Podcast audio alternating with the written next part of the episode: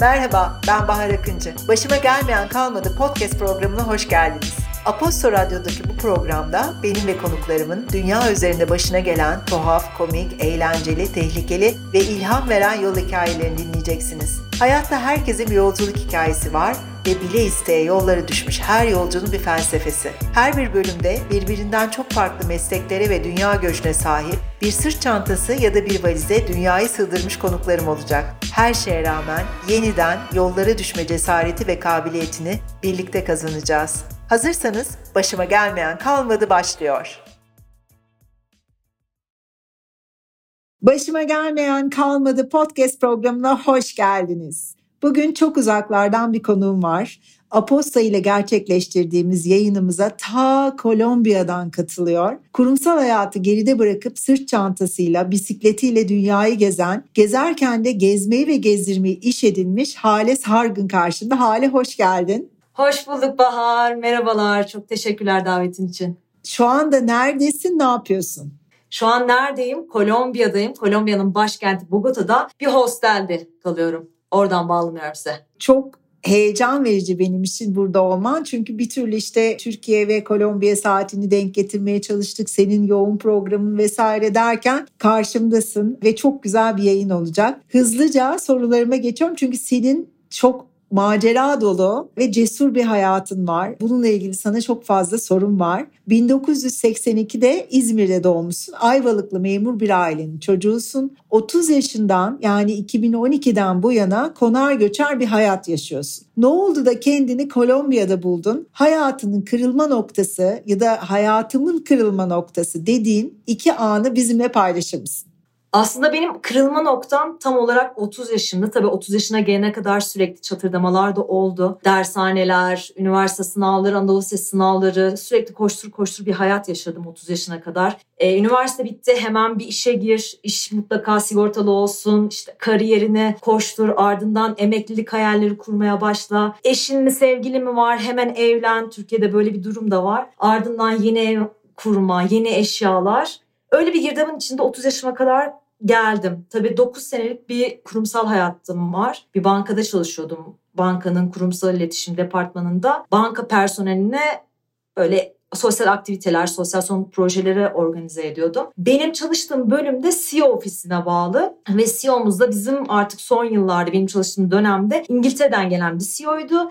İngiliz ve artık bankada daha çok İngilizce konuşulmaya başlandı. Benim de her gün ofiste İngilizce konuşuluyor ve ben devlet üniversitesi mezunuyum. İki sene İngilizce kursuna gitmişim ama orada çatla İngilizce konuşabiliyorum. Kendimi ifade etmekte zorlanıyorum. Kendi işimi bir tercüman aracılığıyla anlatabiliyorum. Bu benim için hakikaten o kadar zorlayıcı oluyor ki her gün şey diyorum ya şimdi bana eğer bir şey sorarlarsa İngilizce nasıl cevap diyeceğim. Ve yani en komik anılarımdan bir tanesi böyle bir açık ofiste çalışıyoruz. Telefon çalıyor. Eğer çalan telefonun sahibi o arada kimse değilse sen telefonu çekiyorsun. Telefonu çekiyorum. Alo ben Hale diyorum. Kiminle görüşüyorum? Karşıda İngilizce konuşan biri var. Ve ben hani takılıyorum diyorum ki alo şimdi o kişi yerinde yok diyemeyeceğim için İngilizce diyorum ki alo alo sesiniz gelmiyor. Aa ses gelmiyor deyip telefonu kapatıyorum.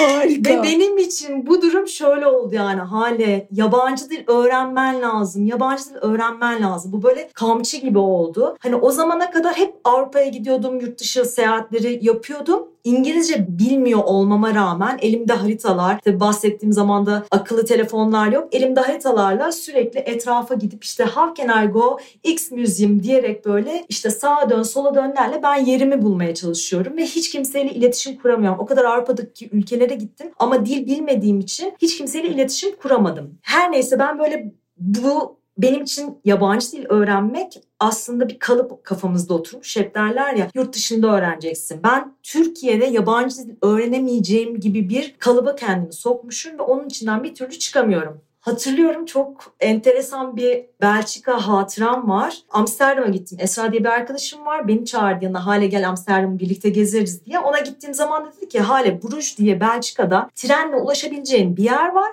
Çok da güzel bir yer. Oraya git hafta sonu. Aa tamam dedim. Bana gösterdi şu trene bin ardından bu trene aktarma yaparsın. Ben her şeyi yazdım. Ben bir güzel Burcu'ya ulaştım. Çok güzel. Tabii insan böyle bir yandan değil bilmeyip bunları da başardığı için de aslında bir yandan böyle kendini iyi hissediyor. Bunları tek başına yapıyor olmaktan dolayı da. Kendiyle insan gizli gizli gurur duyuyor. Evet, evet hani bak ben bilmiyorum ama en azından yapıyorum. Ben istasyona indim Burcu'ya. Dedim ki hemen ben buradan ayrılmadan dönüş biletimi de alayım en azından biletim sağlam olsun. Çünkü o gün gün içerisinde gidip döneceğim. Ve ben adamın yanına gittim başladım işte anlatmaya. Elimle diyorum ki ben saat 6'da döneceğim yapıyorum. Adam bana bir şey söylüyor. Ben anlamadığım için ha bir elimle 6'yı gösteriyorum. Adam bana bir şey deyince ben de okey okey diyorum. Biletimi aldım. Ben ilerledim işte Buruj'u gezdim çok beğendim çok güzel. Sonra oturdum bir yerde bir tane çerezimi söyledim bir de biramı söyledim. Ah be ya dedim ne kadar güzel bir yapmış falan. Neyse ben şu biletime de bir bakayım dedim. Bu arada saatte işte 6.30 civarı falan. Bilete baktım. Bilette Dönüş ben zannediyorum ki 8 bilet. Dönüş 6 yazıyor. Aa ne yapacağım ben dedim. Hemen koştum. Gittim istasyona. İstasyon kapalı. Bir tane temizlikçi süpürüyor. Ben diyorum ki lütfen bana yardım edin. Benim trenim ama sürekli şöyleyim. Help me, help me please, help me. Tek diyebildiğim bu biletimi gösteriyorum. Ve anladım ki orada artık tren yok o saatten sonra. Daha fazla karanlık olmadı. Hemen bir tane taksiyi çevirdim. Taksiye dedim ki otel, elimde de harita var. Orada haritanın üzerinde de otelleri gösteriyor. Bir otele girdim. Bir şeyler söyledi. Yeri olmadığını anladım. İkinci otele girdim. Orada da bana bir şeyler söyledi. Yine anlamadım. Yer yok diyor. Çünkü hafta sonu olduğu için. Ben bir tanesine daha girdim. Adama artık diyorum ki help me, help me please, help me. Help. Tek söyleyebildiğim ah. bu. Adam böyle bana bir şeyler söyledi. Tamam tamam sakin ol falan dedi. İlk defa bir hostelde kaldım işte Buruj'da. Hiç bilmediğim, kimseyle konuşamıyorum. Açtım bir kitap okuyorum kimse benimle konuşmasın diye e, etrafa bakınıyorum hani İngilizce bilmediğim ortaya çıkmasın falan diye ya yabancı dil bilmemek aslında beni bu serüvene doğru ilerletti. Yurt dışına çıkarsam yurt dışında ben hani yabancı bir dil öğrenebilirim. Bunu bu işi Türkiye'de beceremem diye aslında. Kırılma noktalarım hep bu hikayeler. Tam böyle bir aslında öğretilmişliğe inanmışken de karşına bir gönüllülük hizmeti projesi çıkıyor değil mi? Evet, evet. Avrupa Gönüllülük Hizmeti benim tam olarak 2011 senesinde karşılaştım. Bu böyle 18, 17, 30 yaş arası gençlerin Avrupa'daki herhangi bir ülkede ya da Avrupa'daki bir gencin Türkiye'de yapabileceği bir gönüllülük projesi. 2 ay ile 12 ay arasında bir ülkede gönüllü olarak bir dernekte çalışabiliyorsunuz. Bunu ben görünce dedim ki ya bu benim köprüden önceki son çıkışım. Çünkü hep şöyle düşünüyorum. Benim bir ülkede, yabancı bir ülkede yaşayabilmem için çokça para ihtiyacım var. Vize olarak işte oralarda yaşamak için, kalmak için, çalışmak için hep bize öğretilmiş bilgiler var ya işte paran olmazsa yurt dışına gidemezsin. Oralarda yaşayamazsın. Öyle işler zor. E doğal olarak hep bu bilinçte olduğun için sen oralara aslında hiç kaymamışım. Bu projeyi görünce senin uçak biletinin, vize paranı ödüyorlar. Gidiyorsun orada gönüllü olarak gününün 5 saatini bir dernekte geçiriyorsun ve cebine de aslında cebinden bir para harcamadığın gibi ufak bir mevla da olsa sana bir para veriyorlar. Ben hemen buna başvurdum çünkü tam 30 yaşındaydım. Başvurum kabul edildi. İtalya'da, Sicilya'da çevre üzerine çalışmalar yapan bir dernek. Ben 6 ay içerisinde hemen evraklarımı hazırladım. Bankaya istifamı verdiğim gibi Sicilya'ya gittim. Herkes böyle kızım deli misin işte kariyerin var 9 senedir çalışıyorsun bankada İtalya'ya gidip ne yapacaksın? Herkes o kadar hani bana diyorlar ki Halecim İtalyanca öğrenip ne yapacaksın? Diyorum ki yani bir değil ama ama sadece İtalya'da konuşuluyor. O senin hiçbir işine yaramaz. İtalya'nın ekonomisi kötü. Geleceğini düşün bak kariyerin burada sigortan olmayacak. Yani o kadar böyle kafamı çeldirdiler ki ama ya o kadar çok çıkmak istiyordum ki o sistemden. Yani işimi çok seviyorum böyle sabah 8'de gidip akşam 6'da çıkmak o mesailer bir yandan aslında kendimi çok böyle bağımlı gibi hissediyordum oralara. O yüzden ben dedim ki ben ne olursa olsun düşünmeyeceğim sonumu ve gidiyorum. İtalya aslında benim için biraz da böyle güvence oldu. En azından bir sene boyunca orada kalırım. Orada çalışırım. Dil öğrenirim. Sonrası Allah kerim dedim birazcık da. Benim için aslında çok çok güzel bir karardı. Hakikaten İtalyanca öğrendim. Aslında İtalyanca öğrenmekten ziyade yabancı bir dil öğrenme için kendime koyduğum engelleri aslında orada kaldırdım. İşte sürekli ay ben şimdi konuşamam, yanlış konuşursam beni ayıplarlar, işte gülerler. Türkiye'de hep böyle bir kendimi kısıtlamışım. Hep mükemmelliyetçilik üzerine ilerlemişim. Orada çocuklarla da konuşuyordum kasabanın bakkalıyla da berberiyle de herkesle herkesle herkesle konuştum bir sene sonra ben İtalyanca biliyor olarak Türkiye'ye geri döndüm. Harika. Döndükten sonra ne yaptın peki? Proje bittikten sonra Türkiye'ye döndüm. Aslına bakarsanız hani o İtalyanca sadece İtalya'da konuşuluyor ne işine yarayacak denilen aslında değil bana öyle bir iş kapıları açmaya başladı ki fuarlarda böyle İtalya'dan gelen firmalarla Türk firmaların arasında çevirmenlik yapıyordum, tercümanlık yapmaya başladım. Burada böyle haftanın dört günü çalışıyorum. Geri kalan zamanda hem Türkiye'yi geziyorum hem işte bu İtalya'dan gelen e, misafirlere diyorum ki gelin ben size İstanbul turu yaptırayım, şuraya götüreyim. Onları gezdiriyorum. Aslına bakarsam ben bütün Türkiye'de kaldığım süre içerisinde hem İtalyancamı hem geliştirmeye çalıştım hem de İstanbul'a gelen turistleri evimde ağırlamaya başladım. Hem İtalyancamı devam ettireyim geliştirmeye diye hem de İngilizcem yok. İngilizcemi geliştirmek için onları evimde ağırladım onlar da benim aslında dünyamı açan kapılar oldular. Çünkü hep bana dediler ki bak hala gönüllü projeler var. Yurt dışına gitmek istersen para illa gerekmiyor çok fazla. Gidersin yurt dışında gönüllü olarak çiftliklerde çalışırsın, hostellerde çalışırsın. 30 yaşını geçmiş olsan dahi böyle projeler var. Onlar benim için böyle bir ışık yaktılar. Ben bu seyahat işini uzun süreli yapabilirim diye onları da görünce açıkçası dedim ki onlar yapıyorlarsa ben neden yapmayayım? Öyle başladı.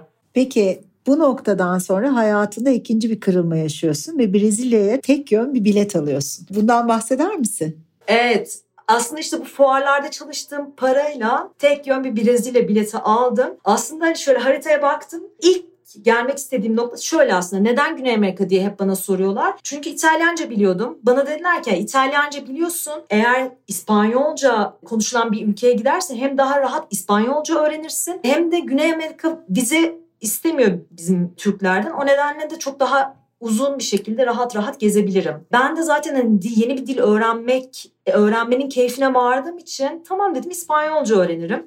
Ve ben tek yön bileti aldım. Brezilya'ya geldim 2014 senesinde. 2014'te Brezilya'ya geldikten sonra neler oldu peki? Geçimini nasıl sağlamaya başladın? Tek yön bir bilette Brezilya'dasın. Neler oldu orada? E, benim düşüncem aslında şöyleydi. Yani çok fazla böyle bir birikmiş param yok, bir gelirim yok düzenli olarak. Dedim ki ya ben daha çok nasıl aslında para kazanırımdan ziyade nasıl daha az para harcarımı hep düşünmeye başladım bu süreç içerisinde. İşte gönüllü olarak çalışırım Böylelikle konaklama ve yemek parası masrafımı ortadan kaldırırım. Otostopla seyahat ederim. Böylece yol masrafımı ortadan kaldırırım gibi küçük aslında detaylarla seyahatimi yönlendirmeye başladım. Çiftliklerde çalışmaya başladım. Hakikaten hem böyle tarıma da çok meraklı bir insanım. Ve hakikaten neye odaklanıyorsan aslında o anlamda bütün bilgiler evren tarafından sana gelmeye başlıyor. Öyle insanlarla tanışıyorsun ki diyor ki ya bak ben şurada çalıştım. Aslında orada çalışırken bir yandan da ufak ufak paralar da kazanabilirsin tur satabilirsin diyor mesela bir turizm ofisinde. iki günlük, üç günlük çalışıp biraz para kazanabilirsin. Aslında yol o kadar iyi bir öğretmen,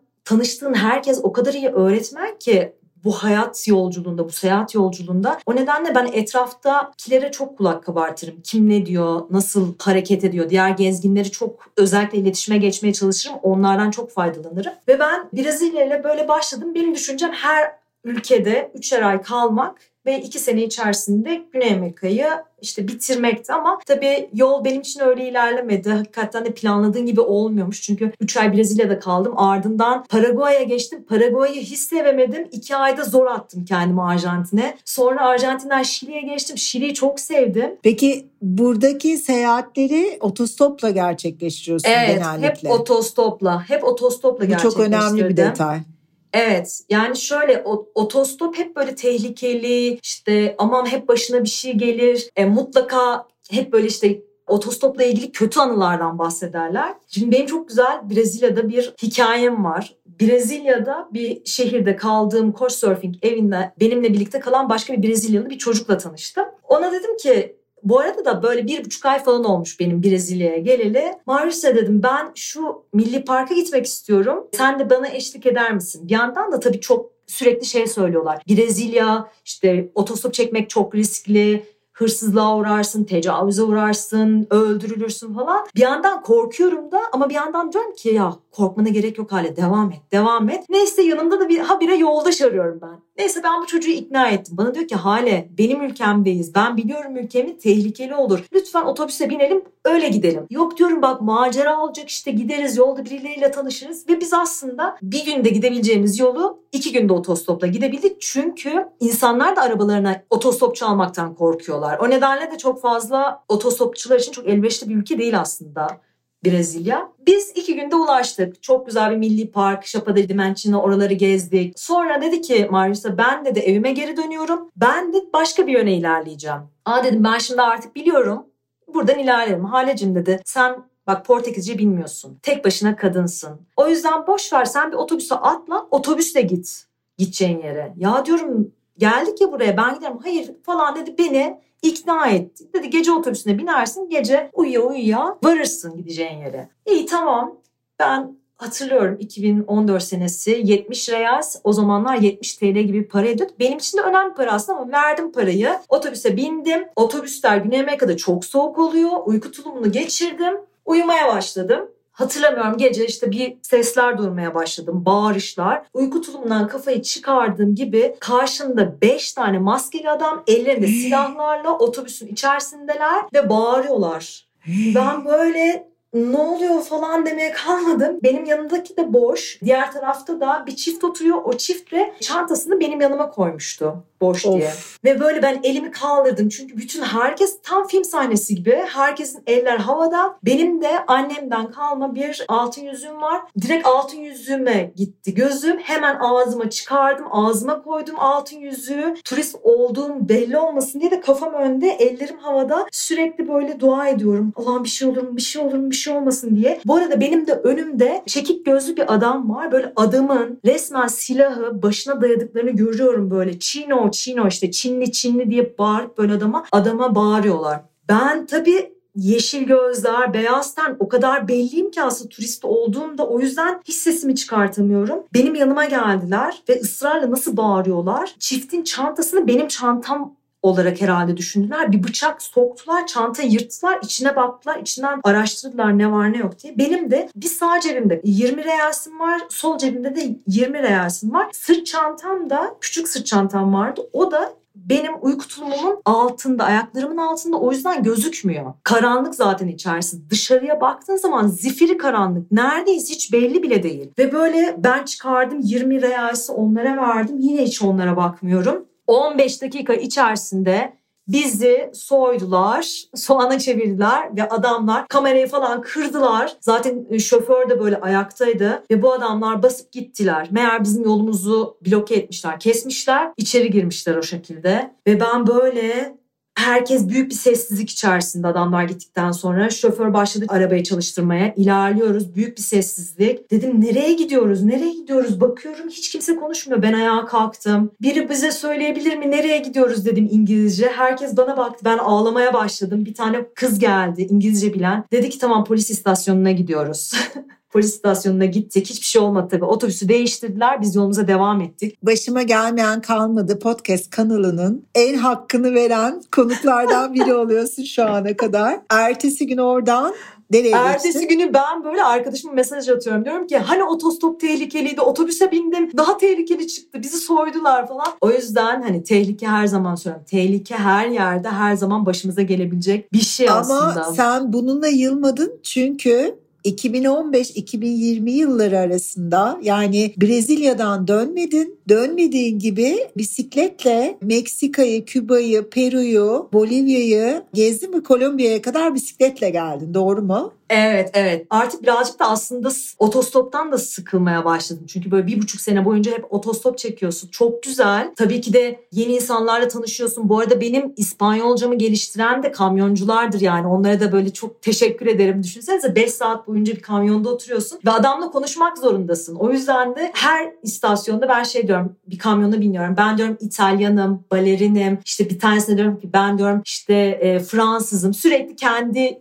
dilimi de geliştireyim diye adamlara yeni hikayeler anlatmaya çalışıyorum İspanyolca. Sonra Şili'ye geldim. Ben Şili'de Şili'ye gelene kadar çok fazla bisikletli gezginle tanıştım ve bana öyle hikayeler anlatıyorlar ki diyorum ki ya bu hikayelerden ben de istiyorum çünkü çok köşe bucaklara girebiliyorlar. Otostopla istediğin zaman istediğin yerde duramıyorsun. Ya acaba oradan araç geçmez mi endişesi duyuyorsun. Ama bisikleti düşünüyorsun. Ya ben istediğim yerde dururum. istediğim yerde kamp atarım. Dedim hem bir yandan spor yaparım. Çok daha yerele yaklaşırım. Biraz da o anlamda da aslında bisiklet beni çok çekti. 2015 senesinde e, bu arada hani ben çok düşük bir bütçeyle geziyorum. İşte bank e, böyle internet sitesi açmıştım işimgücümgezmek.com. Oradan biraz böyle reklam geliri oluyor, tanıtım yazıları geliyor. Oradan biraz para kazanmaya çalışıyorum ama hani bunların hepsi benim aslında karnımı doyurmak için yaptığım şeyler. Ve bisiklet alacak param yok. Ben bir gün yazdım böyle Facebook'taki takipçilerime ya ben dedim hani bisiklet almak istiyorum ama benim bütçem yetişmiyor. Hani eğer bana yardımcı olursanız destek verirseniz çok sevinirim. Bahar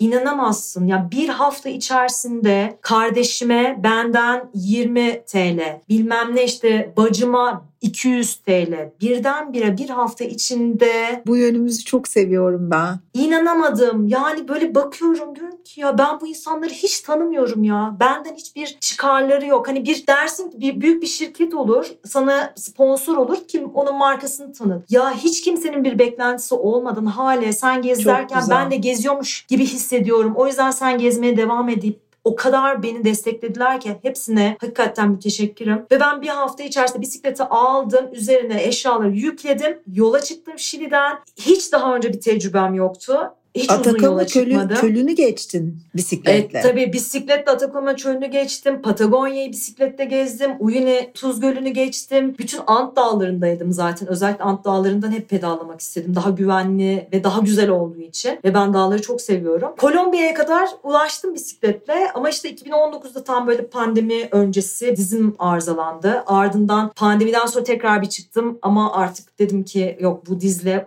bu yükle olmayacak. Çünkü bisiklet 50 kilo altında bir bisiklet taşıyorum. İçinde her şeyim var çünkü. Şimdi neler yaptığına geleceğim ama ondan önce bu filmin bir yerinde güzel bir aşk hikayesi olmalı sanki. aşk tabii. 2018 Amazon larda pedallıyorum. Tabii artık Amazon'da da böyle belli yere kadar pedallıyorsun. Ondan sonrasında da teknelerle devam ediyorsun karayolunun olmadığı yerlerde. Benimkinin tam da böyle hakikaten maceraydı. Çünkü ben artık bisikleti taşıyordum çoğu yerde. Tekneden diğer tekneye geçiyorum. Sergio ile tanıştık 2018'de. Sergio da Kolombiyalı. Aşık oldum. Ve hep böyle şey derler ya işte ya ilişkin oldu mu rahat gezemezsin işte hep işte onun yanında olmak istersin gözden uzak olan gönülden de uzak olur şeklinde yine böyle bize öğretilmiş bilgiler. Yani 2018'den beri sağlıklı, keyifli, güzel bir ilişki yaşıyoruz Sergio'yla. İlişki kavramımız aynı. Olmasaydı zaten herhalde bu zamana kadar yürümezdi. Hani hep böyle 7-24 beraber olacağız. Her şeyi birlikte yapacağız. İşte o nereye giderse ben onun yanında gideceğim gibi böyle birbirimizin hayatlarını engelleyecek bir ilişkimiz yok. Birbirimizi çok seviyoruz, çok saygı duyuyoruz. Benim hayatımın bu olduğunu biliyor, bana çok saygı gösteriyor. Onunla azıcık zamanda bile olsa işte ben bir ay geziyorum sonra onun yanına gidiyorum iki hafta onun yanında kalıyorum keyifli vakit geçiriyoruz. Daha doyurucu bir ilişki olduğunu düşünüyorum. Çünkü Doğru. daha önce de ben evlendim 5 sene. Hani her zaman da o ilişkiyi taze tutmak birazcık da arada böyle özlem duygusunda yaşamak lazım. İlişki birbirini sıkmak, birbirine aynı kafes içine sokmak değil. Bence özgür bırakmak. O nedenle de Sergio hani ikimiz de birbirimizi bulduğumuz için şanslı olduğunu Çok güzel olmuş. Toplamda kaç yıldır yoldasın Hale ve bu zamana kadar maddi olarak yolculuğunu nasıl sürdürdün? 2012'den beri aslında yoldayım pandemiyi saymazsak pandemide bir 6 ay hep aynı yerde aslında yine Kolombiya'da kaldım pandemide de 6 ay seyahat edemedim. Onun dışında hep göçebeyim nasıl maddi olarak geçimi sağladım? İşte az önce söylediğim gibi biraz internet sistemden gelirim olmaya başladı. Ardından tanıtım yazıları. Onun dışında 2018-2019 yılları arasında gezi programı yapmaya başladım bir televizyona. Böyle haftalık işim gücüm gezmek diye bir gezi programım vardı. Türkiye'de mi yayınlandı, Kolombiya'da mı? Türkiye'de. Türkiye'de. Türkiye'de. Hı hı. Ardından böyle benim takipçilerim işte hale bizi de gezdir. Bu arada ben tabii Türkiye'de yaşadığım dönemde de sürekli turlar yaptığım için ve gezi organizasyonları yaptığım için işte hale bizi de gezdir, oralara da gelelim, işte senin gözünle gördüğün yerleri biz de görelim. 2018 yılında ben yeniden tur organize etmeye başladım ama bu sefer Güney Amerika, Latin Amerika ülkelerine hem bisikletle hem sırt çantamla buralarda hakikaten girmediğim yer kalmadı. Çok iyi biliyorum ve İspanyolcamın da olması çok büyük avantaj burada. O nedenle de gezilere de başladım. Burada hemen araya giriyorum ve şöyle bir cümle kurmak istiyorum. Sen İngilizce öğrenmeye bile korkarken hayat sana mükemmel derecede İtalyanca ve İspanyolca verdi. Evet. Harika bir şey bu, harika bir deneyim. Evet, evet. Ve turlara başladın, butik turlara başladın. Evet 10 kişi 12 kişilik turlar organize ediyorum. Peru'ya, Meksika'ya yani aslında bütün Latin Amerika ülkelerine ama tabii tek gezmek isteyen ya da ailecek gezmek isteyen olanlara da kim ne istiyorsa hale biz şu tarz bir gezi istiyoruz dedikleri zaman ona göre bir gezi organizasyonu yapıp ona göre de Peki bu turlara katılmak isteyenler hangi web sitesinden ulaşmalılar sana? Benim internet sitem işimgücümgezmek.com orada duyuruyorum. Sosyal medya hesaplarımda da zaten sürekli paylaşımlar yapıyorum. Tamam. Şimdi sonlara doğru geliyoruz çünkü birazcık böyle aslında bana kalsa 50 dakika, 60 dakika, 3 saat seninle sohbet etmek isterim. Ama podcast'in de böyle bir tadında bırakmak gereken bir süresi var. Ama bu çok tatlı bir sohbet. Öncelikle tekrar sana teşekkür ediyorum. Ben teşekkür ederim. Peki gelelim her konuğa sorduğum, sonlara doğru böyle sohbetin en tatlı noktalarında sorduğum heyecan verici birkaç tane soru var. Sana da onlardan sormak istiyorum. Hazırsan ilki geliyor. Yolculukların boyunca en korktuğun ve cesaretinin kırıldığı an hangi andı?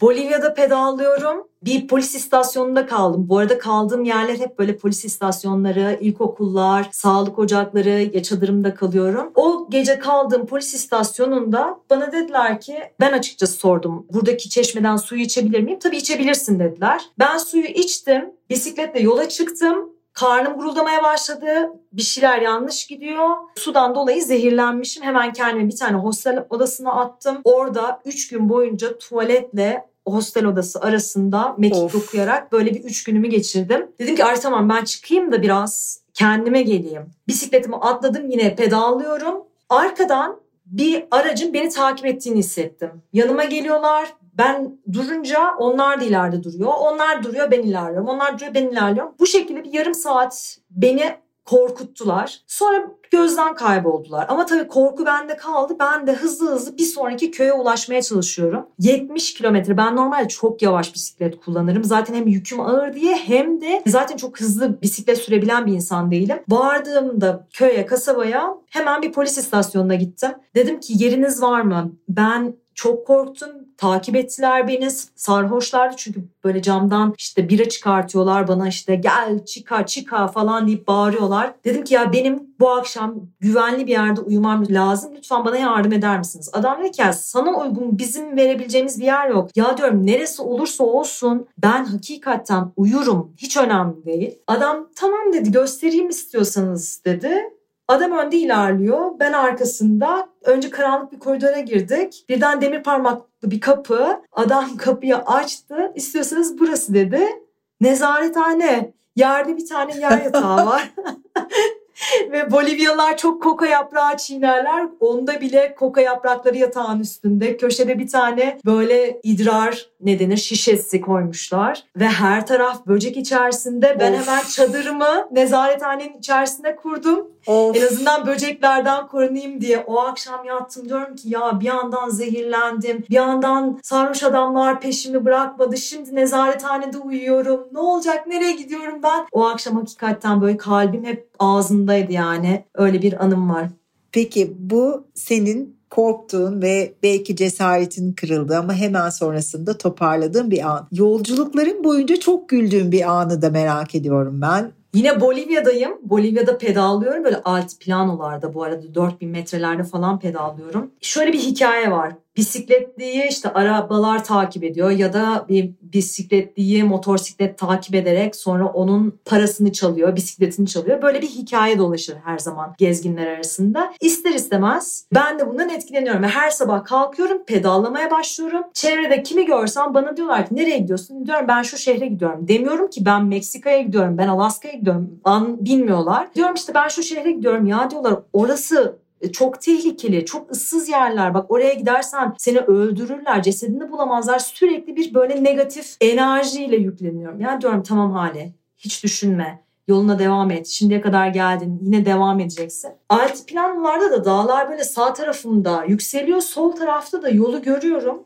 bir kilometreye kadar yolu görebiliyorum ama silüet şeklinde. Bir motorlunun bana doğru geldiğini gördüm. Bir yerde durdu ama durması için hiçbir neden yok. Yani ne bir ev var ne bir restoran var tamamen bomboşluk bir alan. Diyorum ki bu adam niye durdu? Şimdi hem görüyorum ama çok silüet şeklinde gördüğüm için ne olduğunu da tam anlayamıyorum. Ben de durdum bisikletle. O duruyor ben duruyorum. O duruyor ben duruyorum. Ben çantamdaki bıçağı çıkarttım meyve bıçağını. Dedim ki hala artık yapacağım bir şey yok. Adam gitmiyor orada bekliyor. Sen dedim şimdi burada hızlı hızlı pedalla adamın tam yanından geçerken bisikletten atlarsın. Bisikleti adamın üzerine atarsın. Eğer adam sana bir şey yapmaya kalkarsa da bıçakla adamın ayağına bıçağı sokarsın. Yani ben şu ana kadar hani karıncayı bile incitmemişken bunu yapabilir miyim? Mümkün değil. Bilmiyorum yapamam herhalde ama öyle korkuyla ben başladım pedallamaya. Yaklaştım yaklaştım yaklaştım.